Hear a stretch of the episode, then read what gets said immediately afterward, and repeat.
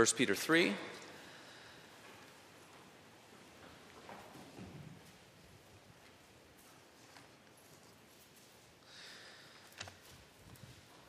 First Peter 3, verses 18 through 22. And then, if you'd like to follow along as I read uh, Article 34, that's on page 86, the back of the blue hymnal. It's quite a long article on holy baptism, Article 34. So, if it'll be easier for you to follow along, you can do that. I'll read that after we read 1 Peter chapter 3. God's holy word given to us for our good, beginning in verse 18 down through verse 22. 1 Peter chapter 3. Give your attention to God's holy word. For Christ died for sins once for all, the righteous for the unrighteous, to bring you to God. He was put to death in the body, but made alive by the Spirit, through whom also he went and preached to the spirits in prison who disobeyed long ago when God waited patiently in the days of Noah while the ark was being built. In it, only a few people, eight in all, were saved through water. And this water symbolizes baptism that now saves you. Saves you also, not the removal of dirt from the body, but the pledge of a good conscience toward God. It saves you by the resurrection of Jesus Christ, who has gone into heaven and is at God's right hand with angels, authorities, and powers in submission to him.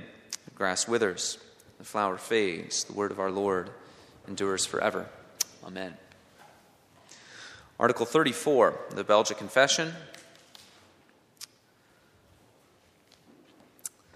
Holy Baptism, Article 34. We believe and confess that Jesus Christ, who is the end of the law, has made an end, by the shedding of his blood, of all other sheddings of blood which men could or would make as a propitiation or satisfaction for sin, and that he, having abolished circumcision, which was done with blood, has instituted the sacrament of baptism instead thereof, by which we are received into the church of God and separated from all other people and strange religions, that we may wholly belong to him whose mark and ensign we bear, and which serves as a testimony to us that he will forever be our gracious God and Father.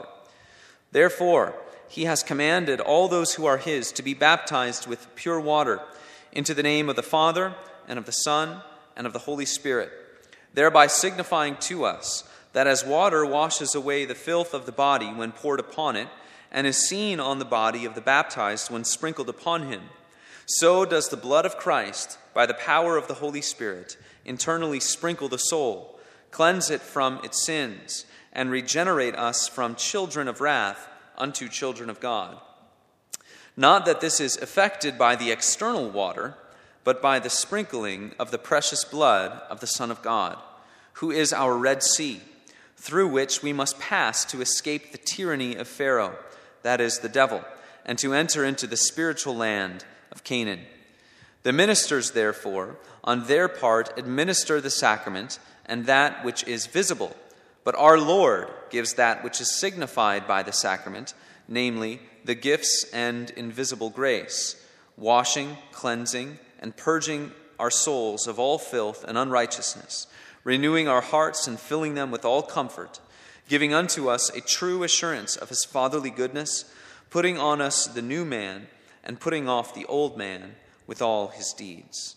We believe, therefore, that every man who is earnestly studious of obtaining life eternal ought to be baptized but once with this only baptism, without ever repeating the same, since we cannot be born twice.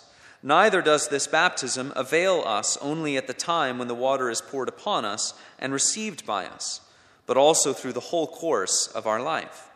Therefore, we detest the error of the Anabaptists, who are not content with the one only baptism they have once received, and moreover condemn the baptism of the infants of believers who we believe ought to be baptized and sealed with the sign of the covenant, as the children in Israel formerly were circumcised upon the same promises which are made unto our children. And indeed, Christ shed his blood no less for the washing of the children of believers than for adult persons. And therefore, they ought to receive the sign and sacrament of that which Christ has done for them as the Lord commanded in the law, that they should be made partakers of the sacrament of Christ's suffering and death shortly after they were born, by offering for them a lamb, which was a sacrament of Jesus Christ. Moreover, what circumcision was to the Jews, baptism is to our children.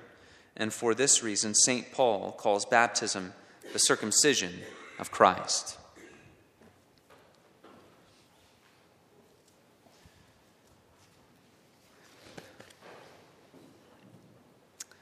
Oftentimes, the Reformed position on something theologically is sort of in the middle, kind of mediating against two errors of extremes. And, and certainly that's particularly seen when it comes to the sacraments. We see errors on, on both sides of us. There would be the, the more sacramentarian approach, which is seen in the Roman Catholic Church, which uh, you, you might say is, is more of a, a magical view. The sacrament is effectual what they say ex opere operato, the, the, the doing of the thing is the actual thing. Uh, the body and blood becomes the literal body and blood, and so taking it in means that you will have those benefits uh, automatically. So we're mediating against that error, we're, and we're mediating against the error of saying that the sign or that which God gives to us for our good, the sacraments, are, are nothing. And, and we see that more in the the radical Reformation and in what our confession calls the Anabaptist position was going around continental Europe at the time that was centered much more upon individual experience, um, communication with God, unmediated by the church, unmediated by the ministers, and there was this rejection of those things, those physical things which God has given to us uh, for our good, like uh, the sacraments. So we're, we're, we're wanting to make sure that, that we uphold the importance of something like a sacrament, like baptism, and saying it has meaning, it has purpose. It's a means of grace. It's something that God uses for our spiritual good, uses for uh, the good of our lives. And yet, wanting to not allow that to become this overinflated meaning where it almost becomes a, a magical thing and it's not connected to the gospel. Everything that we do uh, here in the church by word and sacrament, it needs to be the exaltation of the work of Christ, reminding us of the gospel, summoning us to faith. You think of last week when, uh, or two weeks ago, whenever it was, we, we dealt with the last article on the sacraments.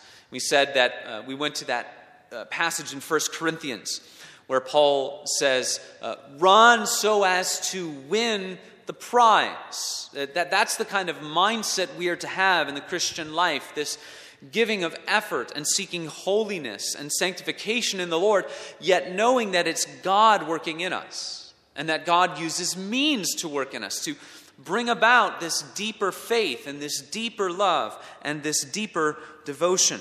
these are the kinds of things that uh, we need to remember and understand that God uses means. And we need to always tie ourselves, tether ourselves to the gospel and God's work in and through the gospel by the power of the Spirit and uh, in Jesus Christ.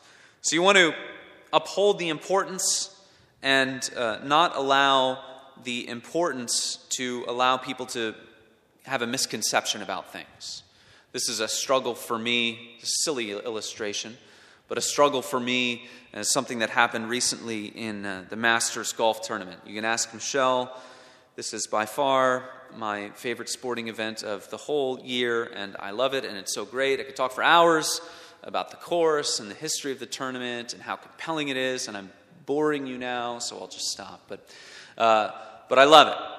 But it's, it, you know, it's, it's one of those things where if I start talking about it too much and I let on how much I know about this particular sporting event, people might say, wow, it's almost like uh, you, you, know, pastor almost loves this too much. He knows, he knows too much about it. It's a little bit weird.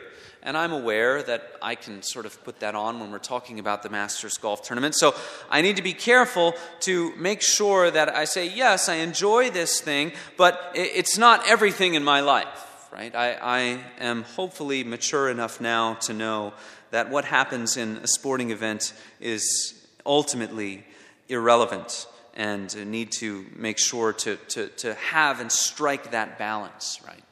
That's a silly illustration, but in some ways, it's similar to how we do the sacraments. It's important. We need to uphold its importance, and yet we cannot allow ourselves to delve into this sort of magical view of the sacraments. It needs to be about the gospel and bringing us to faith and God's work in and through the gospel. This was something that is a journey for me. As most of you know, I, I grew up in, in, the Baptist tradition or uh, the Lutheran pietist Scandinavian tradition that was connected more to that Anabaptism. And oftentimes, when I would see baptisms take place going on, it would be accompanied by one of those uh, sayings that, you know, no one is getting saved today. There's nothing spiritual about what we are witnessing, nothing is changing about this person.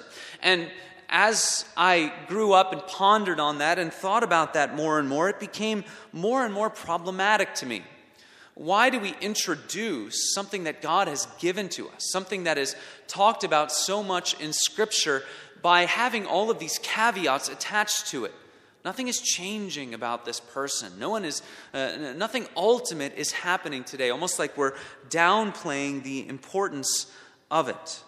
There is something that happens in baptism, even if it is bringing into agreement the visible and the invisible, showing someone to be a part of the church who is joining it through profession of faith or has been born into God's covenant people. This is a, a wonderful thing. This is a means of grace not only for the one who is getting baptized, but also for the entire church as we partake in it. And we remember once again that we have been baptized into the triune name. That that water has hit us, and we can be assured once again that Christ cleanses us from our sin. God uses all of these things to bring about and to uh, nurture our faith and to sustain our faith. These are the kinds of things that we need to remember and uh, hold on to in baptism. So we remind ourselves of things like God's sovereignty, uh, God's sovereignty and salvation. He is the one who is bringing this about. He is the one who, who does it. Only He can save, only He can redeem, only He can sanctify. We remind ourselves about the necessity of faith that makes the sacraments effective, effectual. It is, it is faith. It's not the the piety of the minister, it's not the, the magic of some ceremony. It is faith that makes the sacraments effectual. And then finally, we remind ourselves of the primary work of the Holy Spirit in and through the sacraments. And so we approach things like baptism with reverence and care, asking God to show us the meaning and uh, plant deep in our hearts a sense of the meaning, and yet guard us from error. So, first, baptism is a sign and seal of the circumcision of Christ. It's a sign and seal of the work of Christ, the circumcision of Christ. Secondly, baptism summons us to faith. It summons us to faith. All of God's people, that's what it does for us. It summons us to faith. And then finally, baptism has lifelong significance. Baptism has lifelong significance. First, baptism is a sign and seal of Christ's work. It's a sign and seal of Christ's work. In the article here on holy baptism, it says that Jesus is the end of the law. All that the law, the prophets, the Old Testament, particularly Old Covenant worship, all that it was about was pointing God's people to a once for all sacrifice. Christ suffered once for sins, it says in 1 Peter chapter 3. That word for once, the Greek word hapax. And uh, to Greek students, that's a word that jumps out because whenever there's a, a word that happens in the New Testament only once. It's called a, a hapax legomena. And in seminary, we would just shorthand it and we would say, oh, yeah, that, that's a hapax. So that word jumps out at you for Greek students. Christ suffered once for sins, only once, no more. It was a one time sacrifice. Hebrews chapter 9 says this Christ has entered not into holy places made with hands, which are copies of the true things, but into heaven itself, now to appear in the presence of God on our behalf. Nor was it to offer himself repeatedly, as the high priest enters the holy places every year with blood not his own, for then he would have had to suffer repeatedly since the foundation of the world. But as it is, he has appeared once for all at the end of the ages to put away sin by the sacrifice of himself. We've just reminded ourselves of it. We're closing down Holy Week. We're ending it now, setting out on what the church calendar normally calls ordinary time. And we ha- have just camped out Good Friday to Resurrection Sunday, the sufficiency of Christ's work. What he did on the cross on Good Friday, he only needed to do once. He only needed to do once. Baptism reminds us of that because baptism is a one time sacrament for a one time sacrifice. It's a one time sacrament for a one time sacrifice. I've had the, the displeasure of talking to people who have been baptized many times, several times, and they think that every time they, they wander from God, uh, they need to get rebaptized, or every time they're uncertain about their salvation or where they stand with the Lord, they need to be rebaptized. Just in the last couple of weeks, uh, someone came by the church and wanted to be baptized. I asked them if they had been baptized before. They said yes. And I said, they asked if they'd been baptized multiple times. They said, oh, yes, many, many times. And I had the opportunity then to take a few moments and to explain why it's a one time sacrament for a one time sacrifice. That's one, part, one of the, the, the beauties of, of the sign of baptism. The merit of Christ was such that he only needed to suffer once. He was able to go down into the depths of, of death and suffering and God's wrath and sustain it all, absorb it all, and have victory over it all just by his one time sacrifice. The merit of Christ was such that he only needed to suffer once. The power of Christ is such that we only need to be baptized once. He's the end of the law. And uh, baptism is a sign of God's working salvation amongst his people. And so it marks you out. It's, it's a marker. It says, These are the people of God. This is who God's people are on earth. God is, of course, a covenant God. The theme verse, perhaps, if you like, of the Old Testament God says, I will be your God and you will be my people. I will be your God and you will be my people. And that reality is carried over into the new. God is a God to his people through the gospel of Jesus Christ. How do we know that God is our God? Because Jesus Christ represents us before the Father with that one time sacrifice. He will never leave us nor forsake us. Why? Because Christ's work is sufficient. And so God has always had a people on the earth. He has always been a God to some people on the earth.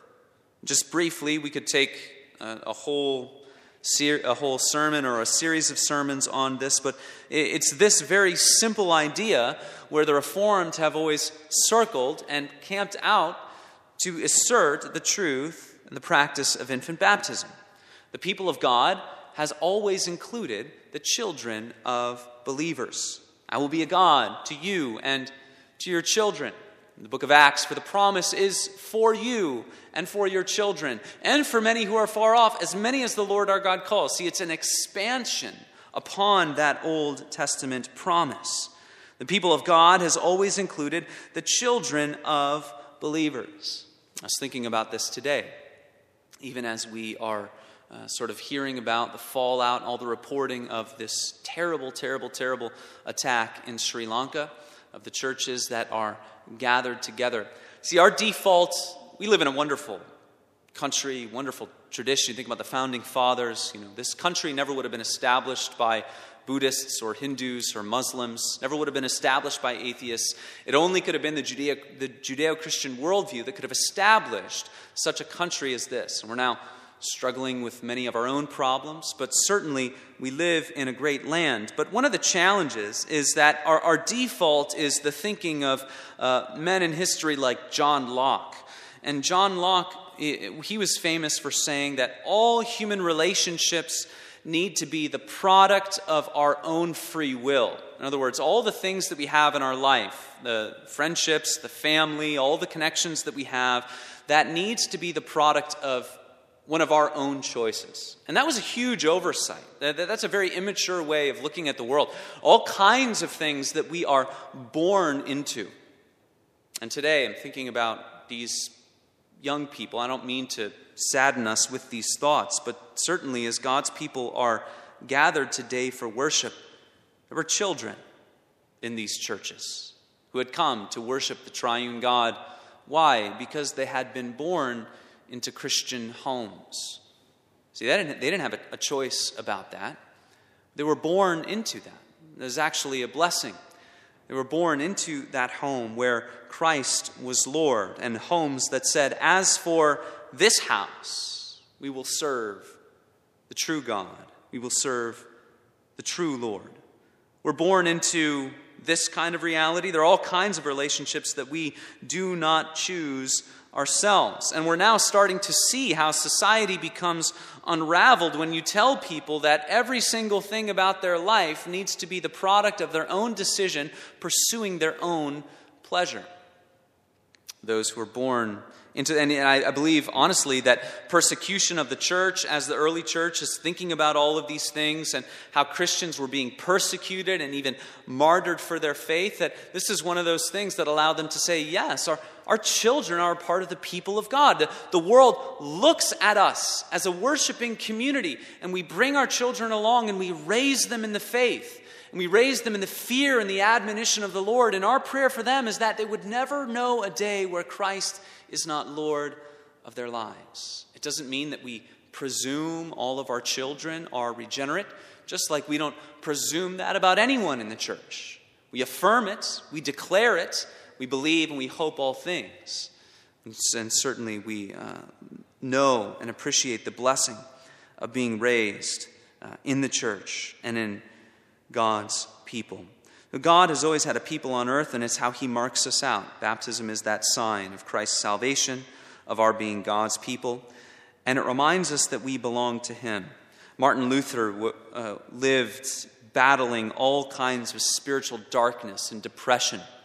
And if you go and you read the writings of Martin Luther, one of the things that sticks out is that his perhaps chief source of comfort throughout his life in the times of this spiritual anguish that he was experiencing as he's going through all these changes in the Reformation, the early Reformation, perhaps his greatest comfort was telling himself that he was baptized. He was baptized. He would, as he would even speak out loud to the kinds of, of spiritual uh, oppression that he was experiencing, he would say, I have been baptized. I have been baptized, meaning I'm God's. I belong to the Lord. And God used that to sustain him in his faith. It's like a wedding ring, isn't it? Baptism is like a wedding ring. It's there, it reminds you you've taken a vow. You've taken a vow in sickness and in health unto death, right? Even, even when you don't want to, you've taken a vow to be faithful to that person. Baptism reminds us that we belong to Him.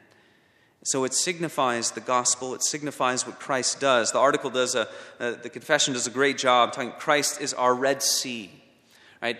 We pass through the wrath as the water is put to both sides. We pass through with dry feet because God has saved us from the sea of our sin. He is our ark.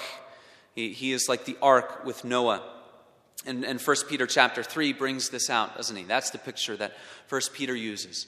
Christ is like the ark that brings us through the flood of God's wrath and the kind of, of terrible realities that our sin brings us into.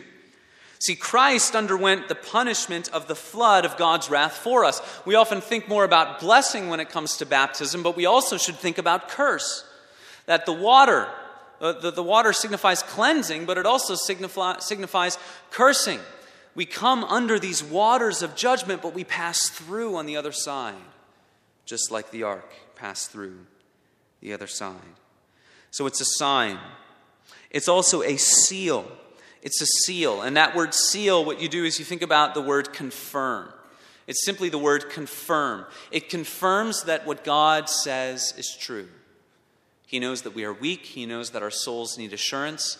And so He says, As surely as you see this sacrament, as surely as you taste the bread and taste the cup, that is how sure you can be that my promises are for you. So it signifies the gospel, it signifies us as God's people, and it seals the promises of God. Baptism calls us to the gospel, it summons us to faith. In today's world, it's often about propping up what we have done and showing it to God and saying, This is who I am, this is what I have done. But baptism is a means of grace through which God summons us to faith and nourishes and sustains our faith. God uses means to grant us faith and to keep us in the faith. This is why we, we, we looked at 1 Corinthians when we talked about the article just on the sacraments. Run so as to win the prize. God uses means to evoke faith in us, to nourish and sustain our faith. It's interesting here in 1 Peter chapter 3, the apostle says, Baptism now saves you. Baptism now saves you. That seems a little bit, for us, that's a little bit too sacramentarian, isn't it? And then he almost, and then he says something that almost seems too Anabaptist. He says, Baptism now saves you, not the removal of dirt from the body, but the pledge of a good conscience. The pledge of a good conscience. Now, what does this mean? Ultimately, what this verse is telling us is that baptism saves us insofar as it is a means that God uses to bring us to faith in the gospel. It's a means that God uses to bring us to faith in the gospel. What does Peter mean by this good conscience? The pledge of a good conscience. Well, the idea of, of a good conscience is always connected in the New Testament to Christ's work. You think about that once for all sacrifice that we see in the book of Hebrews. That having a good conscience in terms of our Christian faith is knowing that Christ washes us, cleanses us from every sin. He doesn't need to repeatedly offer himself. He does not need to go back into the Holy of Holies and represent his work. It was sufficient to cleanse us from every sin, from every stain.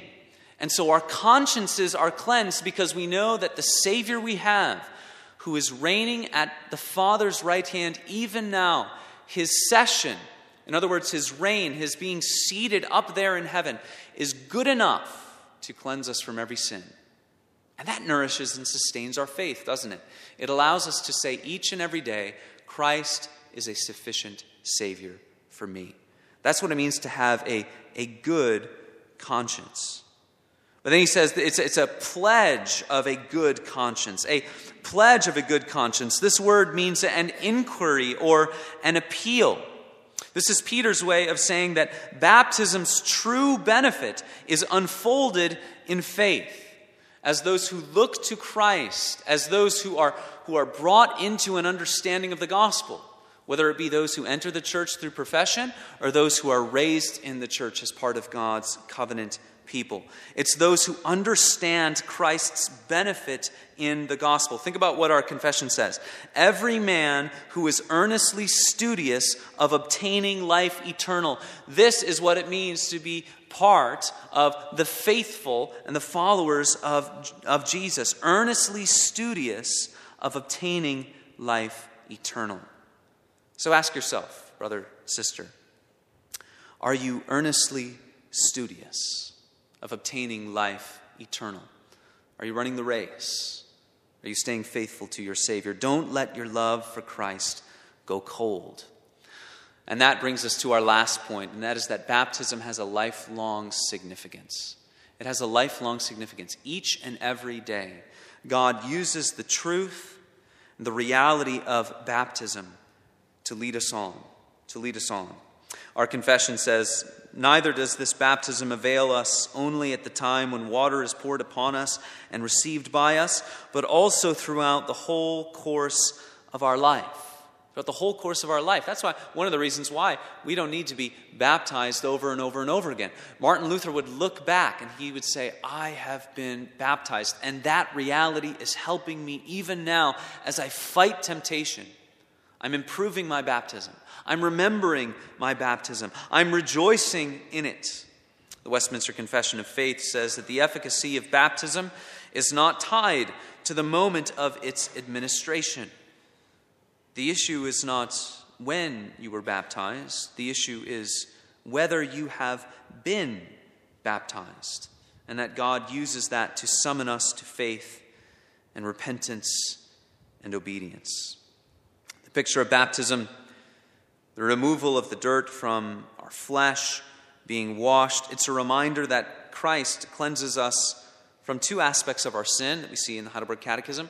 He cleanses us from the guilt of our sin and the power of sin. The guilt of our sin and the power of our sin. And we are to rejoice in this. If you want baptism to have a lifelong significance for you, use it every day as a reminder, as a, as a pointer that in Christ, He overcomes the guilt of your sin and He overcomes the power of your sin. Romans chapter 6 Christ cleanses us from the guilt of sin. Paul says, Do you not know that all of us who have been baptized into Christ Jesus were baptized into his death? We were buried, therefore, with him by baptism into death, in order that just as Christ was raised from the dead by the glory of the Father, we too might walk in newness of life. For we, if we have been united with him in a death like his, we shall certainly be united with him in a resurrection like his. These are glorious gospel reminders glorious gospel reminders. Do you not know that you have been united in the work of Christ?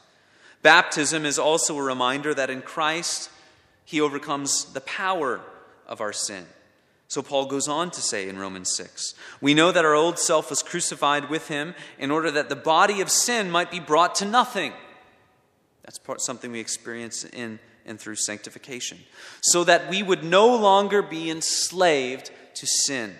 For one who has died has been set free from sin. Now, if we have died with Christ, we believe that we will also live with him. We know that Christ, being raised from the dead, will never die again. Death no longer has dominion over him. For the death he died, he died to sin once for all. But the life he lives, he lives to God. So you also must consider yourselves dead to sin and alive to God in Christ Jesus. Let not sin, therefore, reign in your mortal body to make you obey its passions. So, what Paul says in that long passage that would take several weeks to unpack, what Paul says is that know your baptism. Know that in baptism, by the power of the gospel, Christ cleanses you from every sin and stain. And know that in baptism, God calls you to live a life where sin does not reign in your mortal body.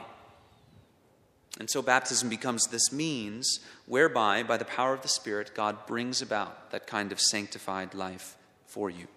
There's an old Puritan prayer that ends this way it says, Let me live as one baptized into the threefold name. Let me live that way. These are the kinds of things we need to teach to our covenant children. That God calls you to live as one baptized into the threefold name. Don't rest upon it as some kind of uh, magic ritual. But don't let it be something that has no significance or meaning. Let it be something that God uses in our life to bring about true and saving faith. Remember your baptism. Like Martin Luther, remember that you have been baptized. I was baptized when I was eight or nine, somewhere in there. And frankly, I don't really remember much about the day, and I don't remember much about it happening. But I remember that I'm baptized. I remember that I am one who has been baptized into the threefold name, the triune name of Father, Son, and Holy Spirit. So remember your baptism and then improve. Improve your baptism. The uh, one neglected duty of the Christian life, the Westminster Catechism says, is improving your baptism. And this is to be performed by us all our life long, especially in times of temptation and when we are present at the administration of it to others. When we see it happen, we improve our baptism. How do we do that? by serious and thankful consideration of the nature of it. Do you consider the truths and the blessings of baptism, like our own confession says? Do you consider each day that being baptized is a reminder of being washed, cleansed, purging your soul of all filth and unrighteousness? Do you remind yourselves that baptism is about renewing our hearts and filling them with all comfort? giving us assurance of God's fatherly good, goodness, putting on the new man, putting off the old man with all of its deeds. So you recount these things. You remember the ends for which Christ has instituted of it, instituted it. You remember the privileges and the benefits that are conferred and sealed thereby. You are reminded and you are humbled of our own sinful defi- defilement are falling short of and walking contrary to the grace of baptism and all its engagements. And this answer goes on and on. And all of these things, these spiritual practices, uh, the idea that it brings to our minds is that you need to live every day with this reminder. It's one of the ways, one of the chief ways that you remind yourselves that you belong to God because you have been baptized, because you are part of His people. And through it, God is summoning you to a life of faith not one in which you prop up your own righteousness, but through the gospel. It's only through Jesus that the guilt of sin is washed away. It's only through Jesus that the power of sin is done away with in our lives. So, baptism is a sign and seal of the work of Christ. Uh, baptism has lifelong significance, and baptism is a means of grace uh, by which God calls us, summons us to saving and sanctifying and lifelong faith, that we may ever serve him and that we may live for his glory. Amen. Let's pray. Heavenly Father, we thank you and we praise you for the good word that we find here, uh, not only in 1 Peter, but also the wonderful doctrine that has been passed down to us by our forefathers. Father, we, we love it, we cherish it, and we ask that you would once again lead us into all truth. Allow us to remember and improve our baptism day by day, uh, to live as those who are baptized into the threefold name. We pray in the name of Jesus Christ. Amen.